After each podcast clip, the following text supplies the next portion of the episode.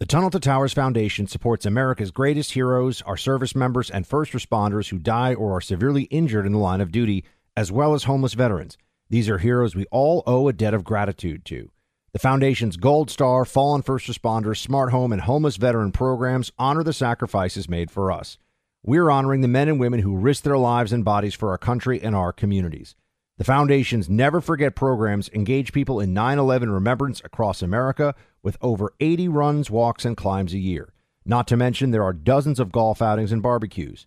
The Tunnel to Towers 9 11 Institute educates kids in kindergarten through 12th grade about our nation's darkest day while helping our nation keep its vow to never forget. More than 95 cents of every dollar you donate to Tunnel to Towers goes to its programs. Never forget 9 11 or the sacrifices of our country's greatest heroes. Donate $11 a month to Tunnel to Towers at t2t.org.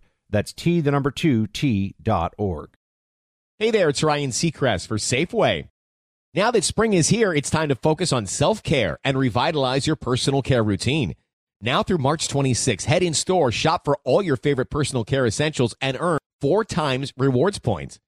Shop for items like Crest toothpaste, Secret deodorant, Old Spice deodorant, or Gillette razors. Offer expires March 26. Restrictions apply. Promotions may vary. Visit Safeway.com for more details. Yo, next round is about to start. You ready? Yeah, yeah, just shopping for a car in Carvana. For real? Yeah, Carvana makes it super convenient to shop whenever, wherever. For real? That's a ton of car options. Yep, and these are all within my price range. For really real? You can afford that? Yeah, with Carvana. And boom, just like that, I'm getting it delivered in a couple days. For really, really real? You just bought a car. For real, and you just lost my turn. Visit Carvana.com to shop for thousands of vehicles under $20,000. My days working, taking care of my little ones can be a lot. I checked out care.com and it was so easy for me to find local, experienced, and background check sitters. Finding our babysitter was way more affordable than I thought. Care.com makes it super easy. Search for qualified candidates. You can view their profiles, read reviews and ratings, check their availability, send messages directly, get the help that you need. Care.com should be every person's go to. You're listening to the Buck Sexton Show podcast. Make sure you subscribe to the podcast on the iHeartRadio app or wherever you get your podcasts.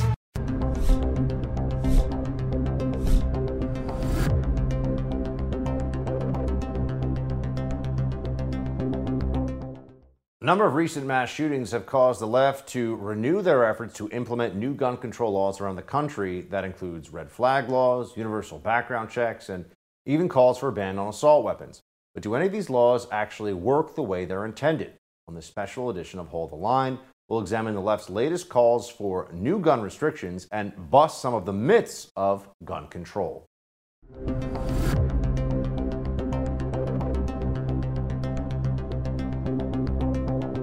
Welcome to this special edition of Hold the Line. I'm Buck Sexton.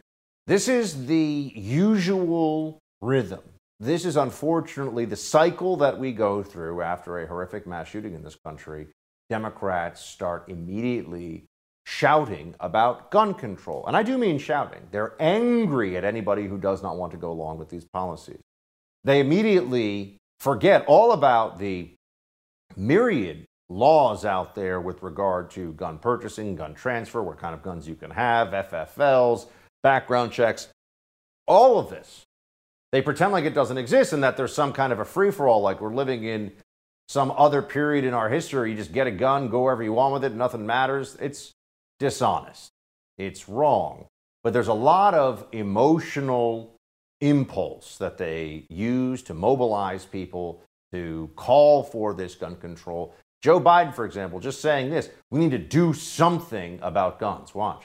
This time, we have to take the time to do something. And this time, it's time for the Senate to do something.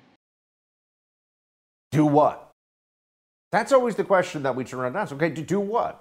We already have background checks. Oh, we need universal background checks. Really? Do we think that increasing background checks to private individuals inv- engaged in a private sale of their own property, that's going to stop shootings? Really? Do we think that's going to work? We don't think that's also just going to harass a lot of people who are selling their own property to somebody else? Is that how many shootings is going to stop? I'm just wondering. I think we should ask these questions. I think it's worth at least getting into it. And then banning assault weapons. Assault weapons are used in less than 5%, some would say less than 2 or 3%, I think, of all shootings across the country. Very, very small percentage of shootings. But Vice President Harris, for example, is calling for an assault weapons ban because she says, we know it works. We are not sitting around waiting to figure out what the solution looks like. You know, we're not looking for a vaccine. We know what works on this. It includes let's have an assault weapons ban. You know what an assault weapon is? You know how an assault weapon was designed? It was designed for a specific purpose to kill a lot of human beings quickly. They don't know what works, actually. And these are the same Democrats, by the way, who think that we're all going to be safer if we just don't punish criminals, including violent criminals, very much. That if we have progressive prosecutors, if we have defunding of police, if we take social justice over criminal justice as our uh, as our mantra that we'll be better off as a society, safer as a society. We've seen that's not true. You had a 30% spike in homicides in 2020 nationwide. You have some of the most violent years in recorded history for dozens of cities across the country. So they don't actually know how to stop violence, gun violence, you name it, but they keep saying they do. And then there are some abject morons like Congressman Swalwell who says things like this. So I think we've debunked the idea that the answer to a killer with an assault rifle is to have more quote unquote good guys with guns. The good guys with guns are outgunned by the bad guys that we've given guns in our country. What is he even talking about? First of all, no one think, no one who knows anything has been debunked. And there are many shootings every year that are either stopped in progress from being a mass casualty event or stopped from becoming a casualty event at all because of somebody who did have a lawful firearm who was able to bring it to bear in the situation. But look, here's what we have to do because this is a national conversation and the Democrats are insistent. Let's have a discussion. Let's look at what they want and then we will debunk gun control myths. We'll go through this with real experts on the subject. We'll address each of the primary policy proposals of the Democrats, and we'll see what we actually learn. All right, let's do it. We come back, editor of BearingArms.com, Cam Edwards stops by to discuss the constitutional basis for Americans' right to keep and bear arms, starting right there. Stay with us.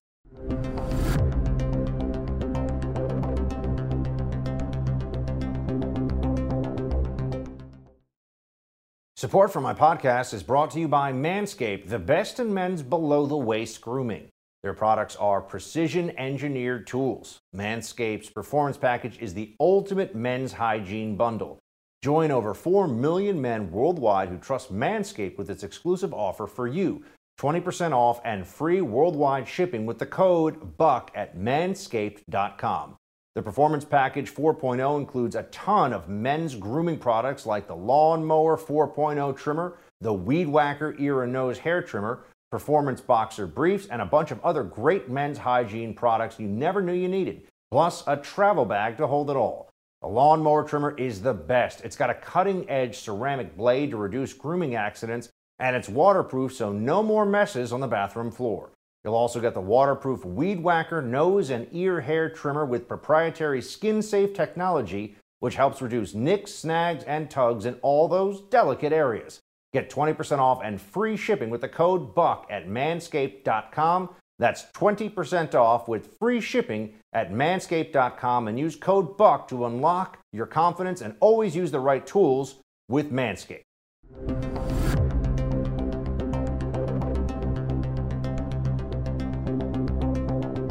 When we speak of the myths of the gun control movement, we have to begin with the text of the Constitution itself.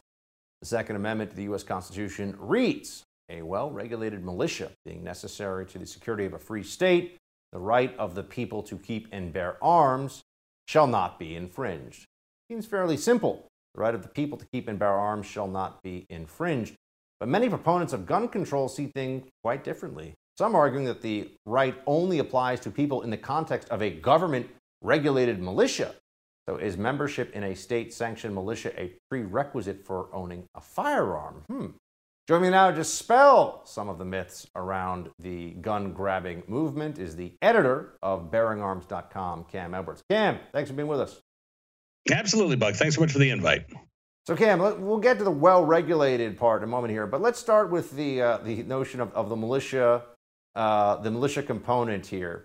Justice James McReynolds, writing the court's opinion in 1939, U.S. v. Miller, defined the militia as uh, he debates in the convention the history and legislation of colonies and states, and the writings of approved commentators show plainly enough the militia comprised all males physically capable of acting in concert for the common defense. So, what do you make of what we know here, of the history of this, as well as the reality, the constitutional reality of the Second Amendment?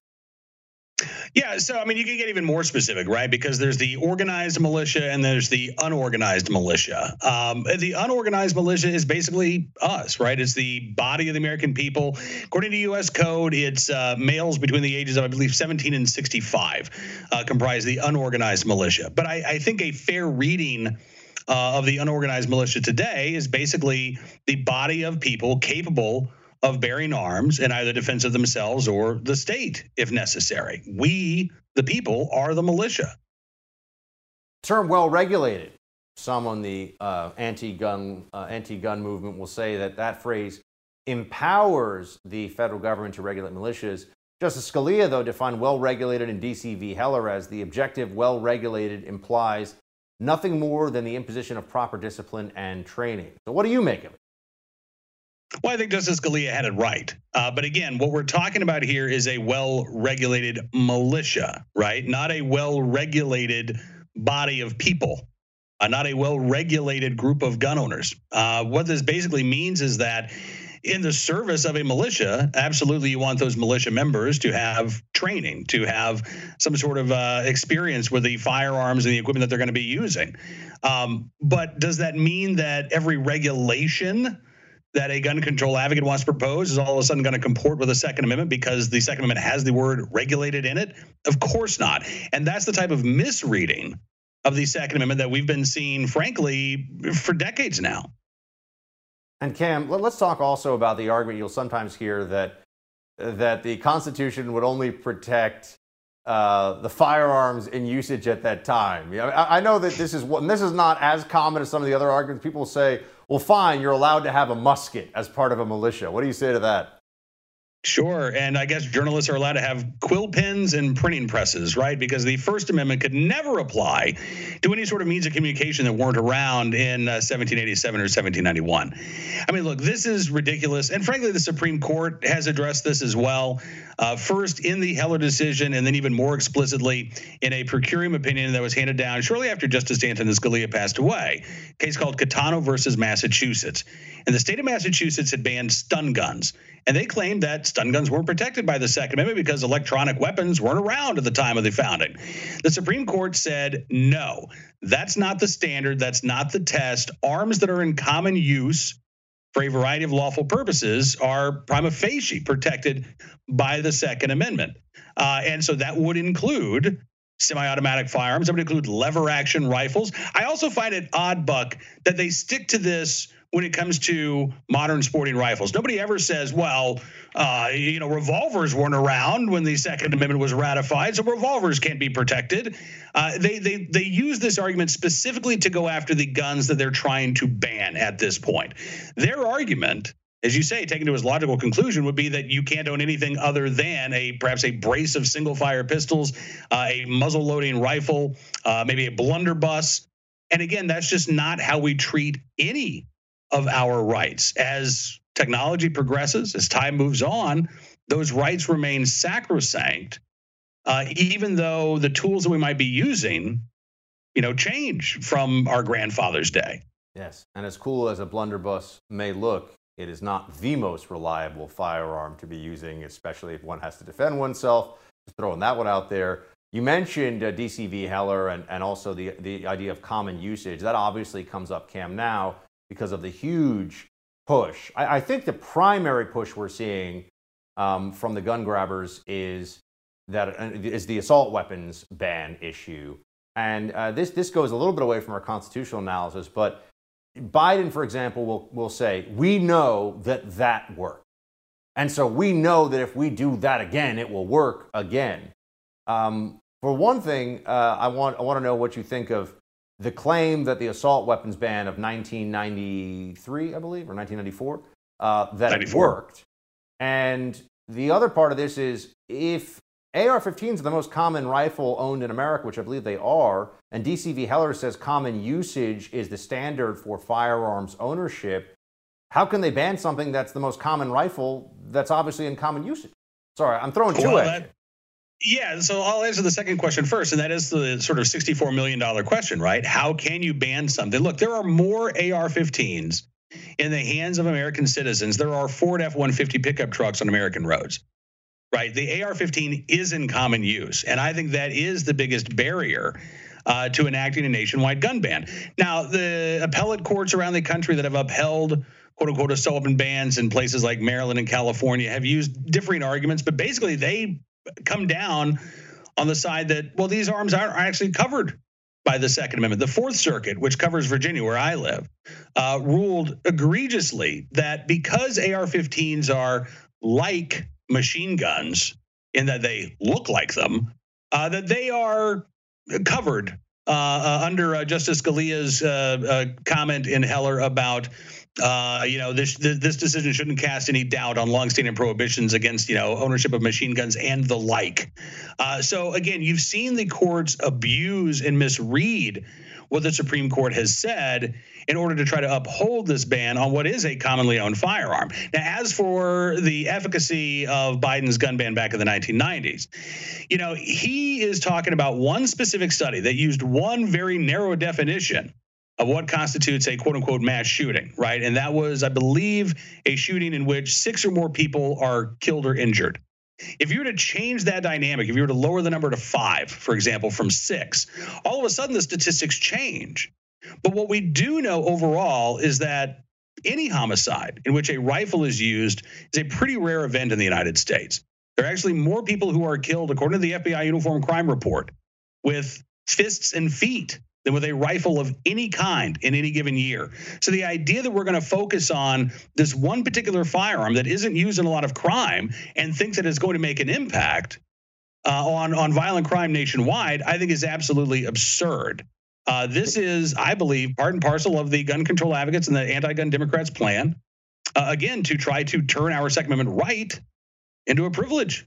Cam, let's look at some more of the gun control policies and some of the myths that they are based on when we come back here in a second. You know, the Sounds recent good. mass shootings in Buffalo, New York, and Uvalde, Texas have led both Democrat and some Republican lawmakers to propose new gun control measures.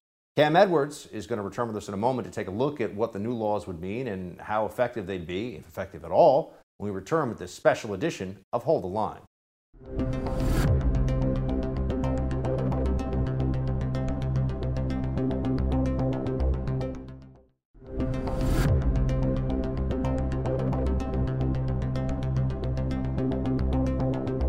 Intend to do raise the age uh, to buy weapons of war, restrict access to ghost guns, outlaw high capacity magazines, ban civilian bump stock sales, crack down on gun trafficking, and advance safe gun storage.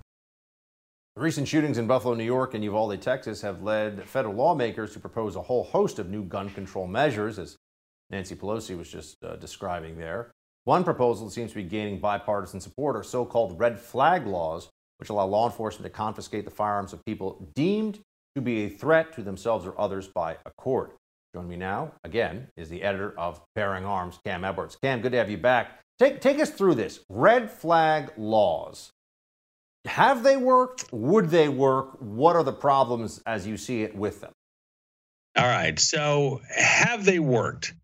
First of all, it's really hard to prove that the presence of a red law, a flag law prevented a crime from from occurring, right? It's hard even for advocates to say, well, if we hadn't had this, then X would have happened. But the one study that I keep hearing advocates of red flag laws cite is a study of Connecticut's red flag law in terms of reducing suicides.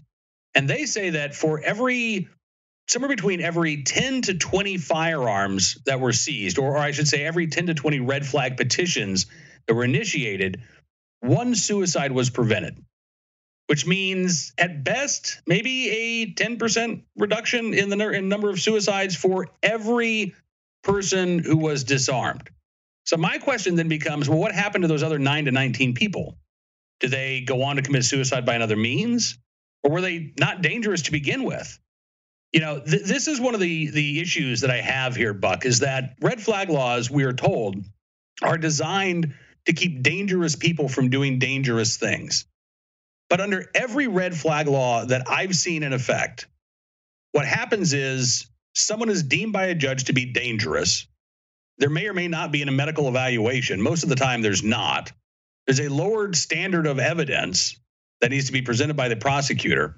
And then once a judge says, yeah, we believe that person's dangerous, they take their legally owned firearms and they leave the dangerous person alone with their knives, with their pills, with their cans of gasoline and their matches and their car keys. It doesn't actually do anything to address the individual. This is a gun control proposal that masquerades as a sort of mental health bill.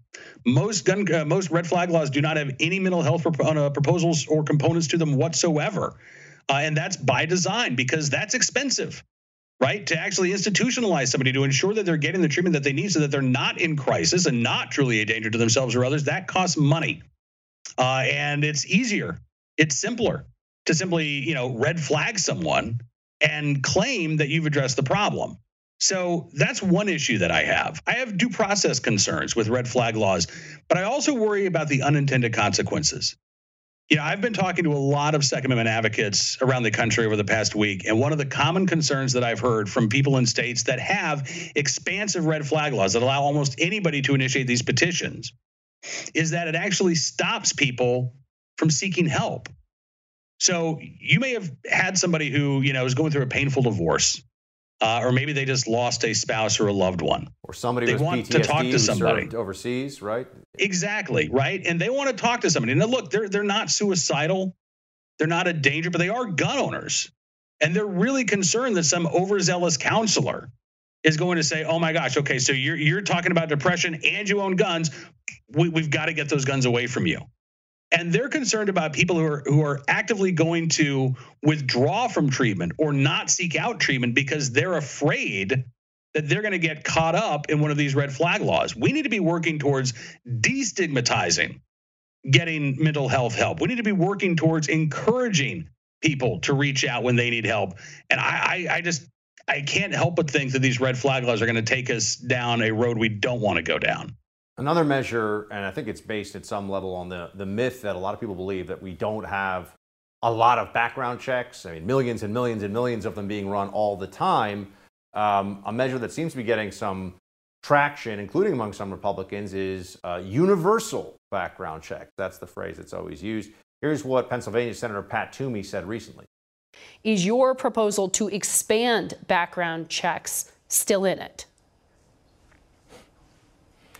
Well, I certainly hope we're going to have uh, an expansion of background checks. You know, Senator Manchin and I have been working on this for a long time, and we've tried to establish that, at least for commercial sales of firearms, there ought to be a background check. So, sales at gun shows, sales that are advertised over the internet. Okay, so Cam, you, you know, this is, we hear this all the time, so please walk us through this. Are, are there commercial sales where there isn't a background check? Let's start with that.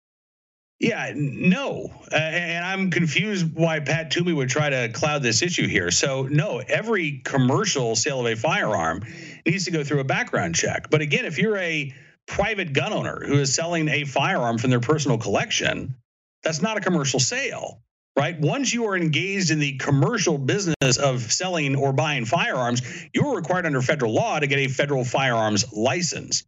When we talk about universal background checks, what we are talking about again are those private sales from from individual gun owners. And I'll be honest with you, Buck, eh, whether or not you think everybody who buys a gun should go through a background check, a universal background check law does nothing to prevent violent crime because it is impossible to proactively enforce. How do law enforcement know if I'm going to sell my gun to my neighbor? They, they don't know. At best, this is something that would be discovered after a crime has been committed, and then you could go back and charge the original seller. But at that point, you know, again, the damage has already been done. And, And frankly, in lot, most don't a lot of states, states also have laws, Cam, where you can loan. You know, if your if your brother-in-law wants to go hunting, you can give your shotgun as long as he's not a prohibited possessor to that individual to go. Right? Aren't, aren't there situations like that that are covered under the law that are lawful? No, absolutely. I mean, again, that's it, listen. It, the, the status quo, the gold standard is it's your property. Uh, you know, again, as long as you're not uh, breaking the law, as long as you're not knowingly arming criminals, it's your property to do with what you want. Uh, what what again? What the Democrats are trying to do here is upend that and, And- cre- and can make I actually create a if I- criminal if I offense. Real Sure. quick, here, here's here's uh, President Biden on the. This is another one that comes up with all this. The gun show loophole. Watch. The question now is what will the Congress do? The House of Representatives already passed key measures we need. Expanding background checks to cover nearly all gun sales, including at gun shows and online sales. Getting rid of the loophole that allows a gun sale to go through after three business days, even if the background check has not been completed. Okay, can I just, so first of all, can I can I just like buy? I mean, obviously in New York you can't buy anything, but in some states you just buy an AR-15 and no background check, and they just send it to you in the mail. Is that how it works? Online? I Uh, mean. no, no, um, uh, no. Typically listen. uh, Okay, so there's a lot to unpack there. Uh, let's start with the quote unquote gun show loophole. Again, if you are in the business of selling firearms, you have to put your customers through a background check. If you are a private gun owner who maybe has a table that you rent at a gun show because you're selling a couple of guns from your private collection, or you run into somebody at the gun show and you're talking about you know what it is that they're looking for and you say oh you know what? I've actually been looking to sell one of my pistols. I'll sell it to you. Those are private sales. And again there's no way to proactively enforce a background check law to require those people to go to an ffl and have a background check run before that gun is sold. Uh, even if you were to require this at every gun show what's to stop those individuals from walking outside in the parking lot and saying hey you know what i'll meet you up uh, meet up at the park you know at, at, at your house an hour from now this is no solution to actually addressing violent crime. As for uh, you know selling guns out of state, um, the current federal law is that if you purchase a handgun, if I you know in Virginia as a Virginia resident, if I were to go to Maryland or Pennsylvania or up to New York, God forbid, um, I would have to have that firearm shipped back to an FFL in Virginia before I could take possession of it. Um, some states may have laws requiring that for long guns as well uh, but that is not a federal requirement. So even if you buy a gun at retail uh, in another state, under federal law, you can actually pick that gun up there in the state where, where you're at as opposed to the state where you live. Uh, but the idea that, you know, again, you're just seeing these massive amounts of people who are, you know, popping up online and saying, hey, I got a gun to sell you. I'm going to ship it via UPS. No, that's not happening. And even if it was, Buck, it wouldn't be addressed by a background check law. Amazing. Cam, appreciate the expertise as always, man. Thanks for being with us. Yeah, you bet. Thanks, Buck. We'll be right back with more of this special edition of Hold the Line.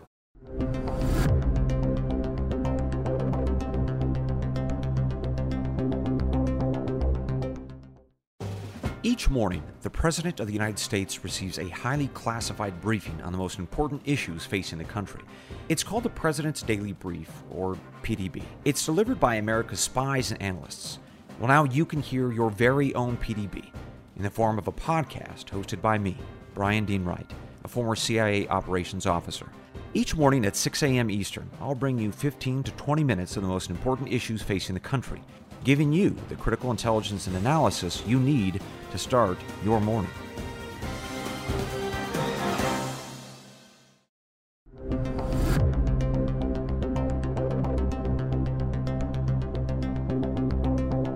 This time, we have to take the time to do something. And this time, it's time for the Senate to do something. Do something. That's the refrain we constantly hear after every mass shooting. Inevitably, the anti gun crowd calls for more background checks, stricter control over so called assault weapons, or more gun free zones. But few people take the time to determine if the gun control measures being proposed would work to prevent crime or mass shootings. Thankfully, one man has actually done the work, looked at the data. John Lott is the author of More Guns, Less Crime and the president of the Crime Prevention Research Center. He joins me now. John, thank you for being with us. Uh, thanks for having me on, Buck. So, John, you literally wrote the book on the issue of crime and gun control. I want to go through some of the more common gun control measures and honestly gun control myths that we hear about. Uh, hear about. Let's start with uh, gun-free zones. Right. The idea here that the left puts forward is gun-free zones prevent gun crimes. What does the data tell us? Right. But I mean, let me first of all say for 20 years, over 20 years, I've wanted to go and do something. I find it very frustrating. Unfortunately, I think the types of proposals that gun control advocates and people like uh, President Biden put out will actually either make things worse or have no impact. One thing that I think would make a huge difference is getting rid of these gun free zones. Uh, 96% of the successful mass public shootings keep on occurring in places where guns are banned. I understand what's hoped for here. The notion is you simply go and ban guns from certain areas, then you won't have gun crimes in those areas. Unfortunately, I think this is one example where the opposite happens that when you go and you ban guns in certain places, the most law abiding good citizens who obey that and rather than deterring criminals from going committing crimes in those places, it actually serves as a magnet for them to go and commit crimes And it. You know, just look at the last few attacks that we've had. Uh, the Tulsa hospital shooting was a gun free zone. The school in Texas was a gun free zone. 30% of the schools in Texas actually have armed teachers and staff, but this wasn't one of them. You look at the Buffalo grocery store shooter if people actually go and read the the murderer's manifesto there, he actually talks about how he picked the particular target that he did. He wanted to go to a place where he knew uh, the civilians there would not have permanent concealed handguns for protection because it would make his job so much more difficult. Uh, and he's not the only one. We have many cases where we've gone through diaries or uh, manifestos or other things that these murderers and these mass public shootings have left over time. These people may be crazy in some sense, but they're not stupid. Their goal is to try to kill as many people as possible. And if they go to a place where victims aren't able to go and defend themselves, they're going to be more successful. I mean, let me put it to you this way. Let's say, God forbid, somebody was stalking you or your family, was really seriously threatening you. Would you feel safer putting a sign in front of your home that said your home is a gun free zone? Do you think that if the attacker went up to the house and he said, Well, there are no guns allowed in this place, so I'm not going to take my weapon in there, that that's somehow going to deter him? If anything, it'd have the opposite impact. He would know that people in there weren't able to defend themselves. Look at the penalty that you face for taking a gun into a gun free zone like a school. You face an additional two or three years in prison if somebody's going to go and kill 21 people in that place, you know, already facing 21 life sentences or 21 death penalties, do you really think an additional two or three year sentence is going to be well? That that's going to be what's going to keep him from going and committing that crime. It's just ridiculous. These guys want to kill as many people as possible, and they know if they go to a place where victims can't defend themselves, they're going to be able to go and kill more people. Their goal is to try to get media coverage. I'll give you an example. You look at the Sandy Hook killer. He had done what police described as essentially a doctoral dissertation where he had looked at mass shootings over the previous 40 years, not only in the United States, but attacks around the world. And uh, he apparently had graphed out the relationship between the number of people killed in attacks and the amount of media coverage it got. And his goal, according to one police report, was to go and kill more people than the Norway killer had killed, because Norway killer at that time, this was before the Paris attack, had killed the most people in a mass public shooting. And, and he believed that if he could only kill more people than the Norway pe- person who killed 67 people with a gun, that he could get even more worldwide media attention. John, I want to also ask you about another uh, gun control myth the idea that just aggregate gun ownership, effectively, the more people who own guns, the more crime there is with guns. Legal gun ownership, we're talking about here. What can you tell us about that? Well, it's, that's simply not true. I mean, I'll give you a, a simple statistic, and that is there are a number of places around the world, not just in the United States, that have either tried to ban all guns or all handguns. People are experienced, familiar with the experiences in Chicago and Washington, D.C. And yet, every single place that's banned either all guns or all handguns has seen an increase in murder rates afterwards. You think out of randomness, once or twice, you'd at least get the murder rates and homicide rates to go down or at least stay the same. But yet, every single time it goes up, often by large amounts. Now, in the cases of Chicago and Washington, D.C., gun control advocates will say, well, that really wasn't a fair test.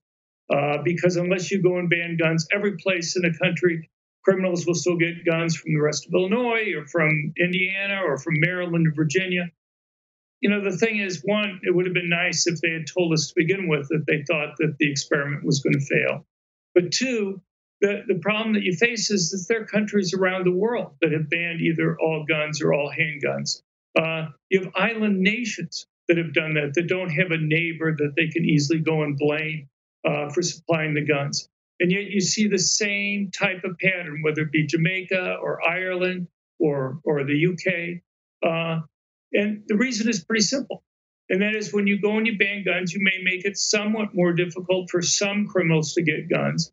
But you, it's primarily going to be the most law abiding good citizens who obey the law and turn in their guns. And if you disarm law abiding citizens relative to criminals, you actually make it easier for criminals to go and commit crimes. They have less to worry about in doing it, and they become bolder in terms of committing those types of crimes. But, you know, again, there are other ways you can look at it. I, I personally find looking at lots of different places over time a lot more convincing. You know, one of the things that people will make comparisons with is they'll say, look at the United Kingdom and the United States. The United Kingdom has very few homicides compared to the United States and they have extremely strict gun control laws.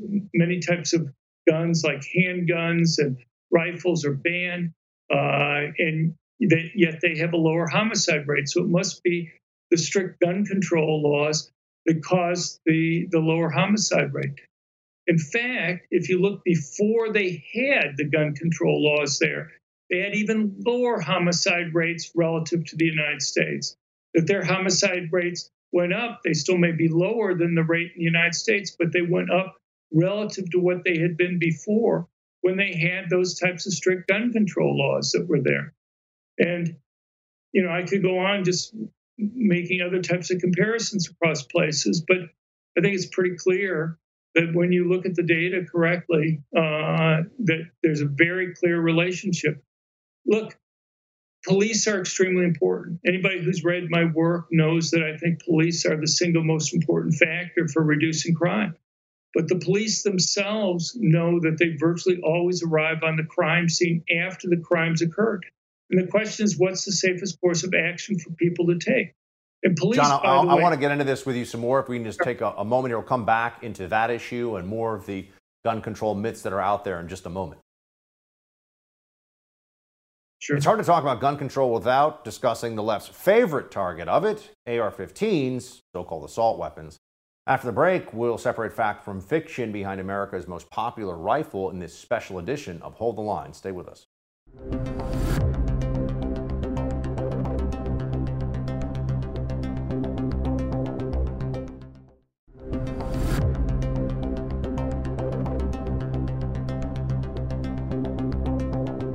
So, listen, I think there's a difference between what we should be doing and what is reasonable to expect from this Congress. Um, what we should be doing is taking these weapons of war out of the hands of civilians. In 1994, then President Bill Clinton signed the federal assault weapons ban, which prohibited the manufacture, transfer, or possession of semi automatic assault weapons, including the AR 15 and AK 47. The ban expired in 2004, and gun control proponents like Senator Chris Murphy have been trying to get it back on the books ever since. But what would another assault weapons ban actually mean for crime in this country? Joining me once again is the author of More Guns, Less Crime and the president of the Crime Prevention Research Center, John Lott. John, thanks for, uh, for staying with us. Thank you. Let's start with definitions. We hear the AR 15 and similar rifles being called weapons of war. How does the government actually define an assault weapon? Well, I mean, with the original assault weapons ban, you had uh, Senator Dianne Feinstein's staff go through and look through catalogs of guns and essentially put check marks next to guns that they thought looked particularly scary. Uh, they would also they also had a definition where if guns had two or more of a different combination, like you know threaded magazine, threaded barrels, or uh, you know could hold a bayonet or a grenade launcher or other things. Uh, if they had two or more of these different characteristics, then the guns would be banned. Uh, look, I mean, there's been a lot of academic research that's been done. There's been research that was even paid for by the Clinton administration that simply hasn't found any beneficial impact in terms of any type of violent crime or any type of mass public shooting. There's a simple reason for that. Simply banning guns based on how they look. I mean, they often refer to these as military style weapons, where the key word is style. Look, I mean, if you at least if you talked about banning guns based upon how they function, it might make some sense. There are three different types of guns out there generally when you're talking about rifles. There's manually loaded guns where you pull a trigger, a bullet comes out, and then you have to physically yourself put another bullet in the chamber. You have semi automatic guns where one pull the trigger, one bullet comes out, the gun reloads itself, one pull the trigger, one bullet comes out, and so on. And then you have fully automatic guns, machine guns, where as long as you have the trigger depressed, bullets are going to come out. We're not talking about machine guns here, despite many times the media refers to them as that. We're talking about semi automatic guns. 85% of the handguns sold in the United States are semi automatic guns. Uh, a very similar percentage of rifles in the United States are semi automatic guns. So the, the vast majority, and if you're using a gun defensively, having a semi automatic gun can be very beneficial. If you're facing more than one attacker and have to fire the gun more than once, or you fire and miss, or you fire and wound but don't incapacitate the attacker, you may be very thankful that the gun quickly reloads itself. Uh, if you have to manually put another bullet in the chamber, you may not have the luxury of time to go and fire the gun again. But here's the deal with the AR 15s they're, they're essentially hunting rifles that just look on the outside like a military weapon. No military in the world uses these guns. In fact, they're considered small caliber hunting rifles. Uh, you know, 0.223 t- tells you the diameter of the bullet. It's a little bit over 0.22 inches in diameter. People may be familiar with 22 caliber rifles that are there. Uh, they know that in any type of mass production, that's the most common small caliber uh, bullet that you have. Uh, in fact, most states won't allow you to use an AR-15 to go and hunt deer because the concern that the caliber isn't large enough to make sure that you'll kill the deer. It's more likely that you'll just end up wounding the deer that's there. And they don't want the deer to run off and suffer someplace. But look, um, to go and Wait, John, John, let me ask because because you touched on this. The, the the Biden administration line on this is he will say we know what worked, and he'll say specifically Joe Biden will say I was a part of what worked, which was this 1994 assault weapons ban. What what data do they point to? I mean, I, I think they say well there were fewer mass shootings after this. Was that true? Well, okay.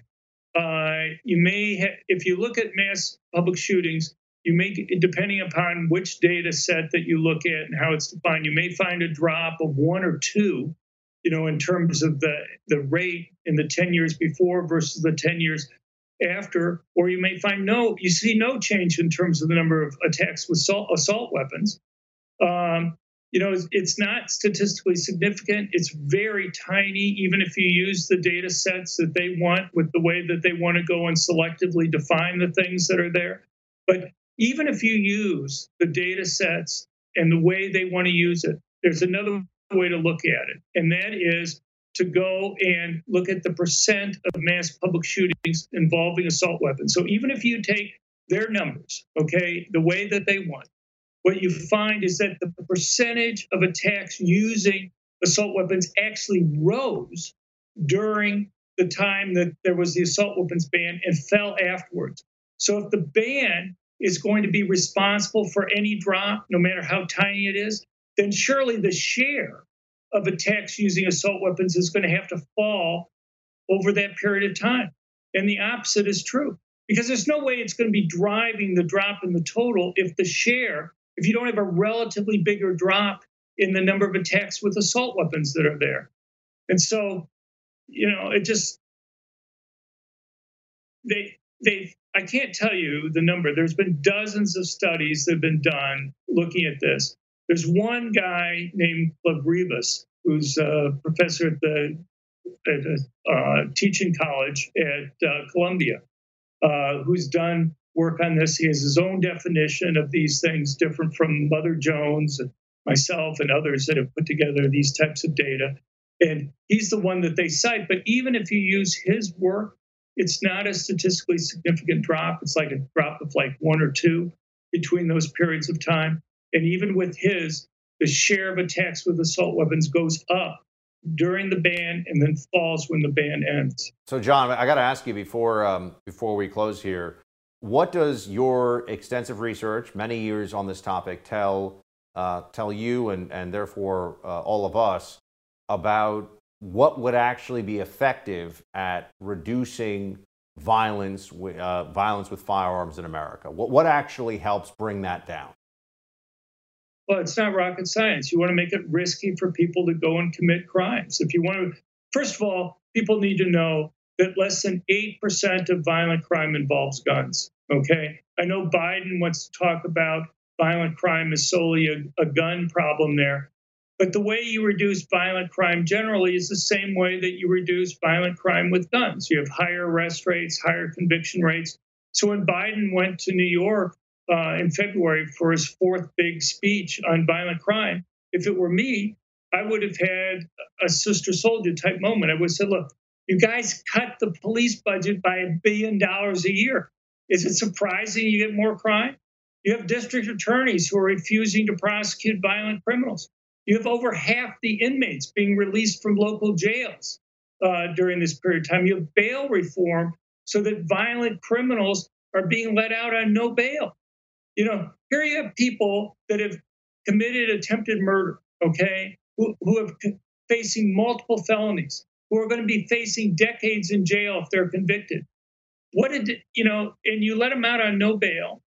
What's their cost for taking doing another crime? I mean, if you're already facing 25 or 30 years potential prison term, what am I going to do? Is the second life sentence I'm going to give you going to be the sentence that's going to make it so, so you're not so law to enforcement and, and basically the opposite of the trajectory of the progressive prosecutors and the democrat exactly. The democrat ma- and mass incarceration line we've been hearing for years john always appreciate your work thanks for being with us thank you for being there getting rid of gun-free zones with regard to mass public shootings but thank you for being there thank you that's all the time we have for this special edition of Hold the Line. I'd like to thank my guests, Cam Edwards and John Lott, for sharing their deep expertise on this issue. Bill O'Reilly is up next. As always, shields high.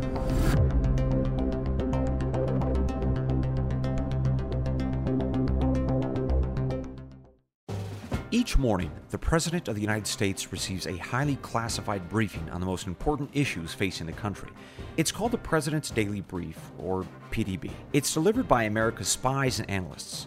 Well, now you can hear your very own PDB in the form of a podcast hosted by me, Brian Dean Wright, a former CIA operations officer. Each morning at 6 a.m. Eastern, I'll bring you 15 to 20 minutes of the most important issues facing the country giving you the critical intelligence and analysis you need to start your morning. The Tunnel to Towers Foundation supports America's greatest heroes, our service members, and first responders who die or are severely injured in the line of duty, as well as homeless veterans. These are heroes we all owe a debt of gratitude to. The Foundation's Gold Star, Fallen First Responders, Smart Home, and Homeless Veteran programs honor the sacrifices made for us. We're honoring the men and women who risk their lives and bodies for our country and our communities. The Foundation's Never Forget programs engage people in 9 11 remembrance across America with over 80 runs, walks, and climbs a year. Not to mention, there are dozens of golf outings and barbecues. The Tunnel to Towers 9 11 Institute educates kids in kindergarten through 12th grade about our nation's darkest day while helping our nation keep its vow to never forget. More than 95 cents of every dollar you donate to Tunnel to Towers goes to its programs. Never forget 9 11 or the sacrifices of our country's greatest heroes. Donate $11 a month to Tunnel to Towers at t2t.org. That's T, the number 2, T.org.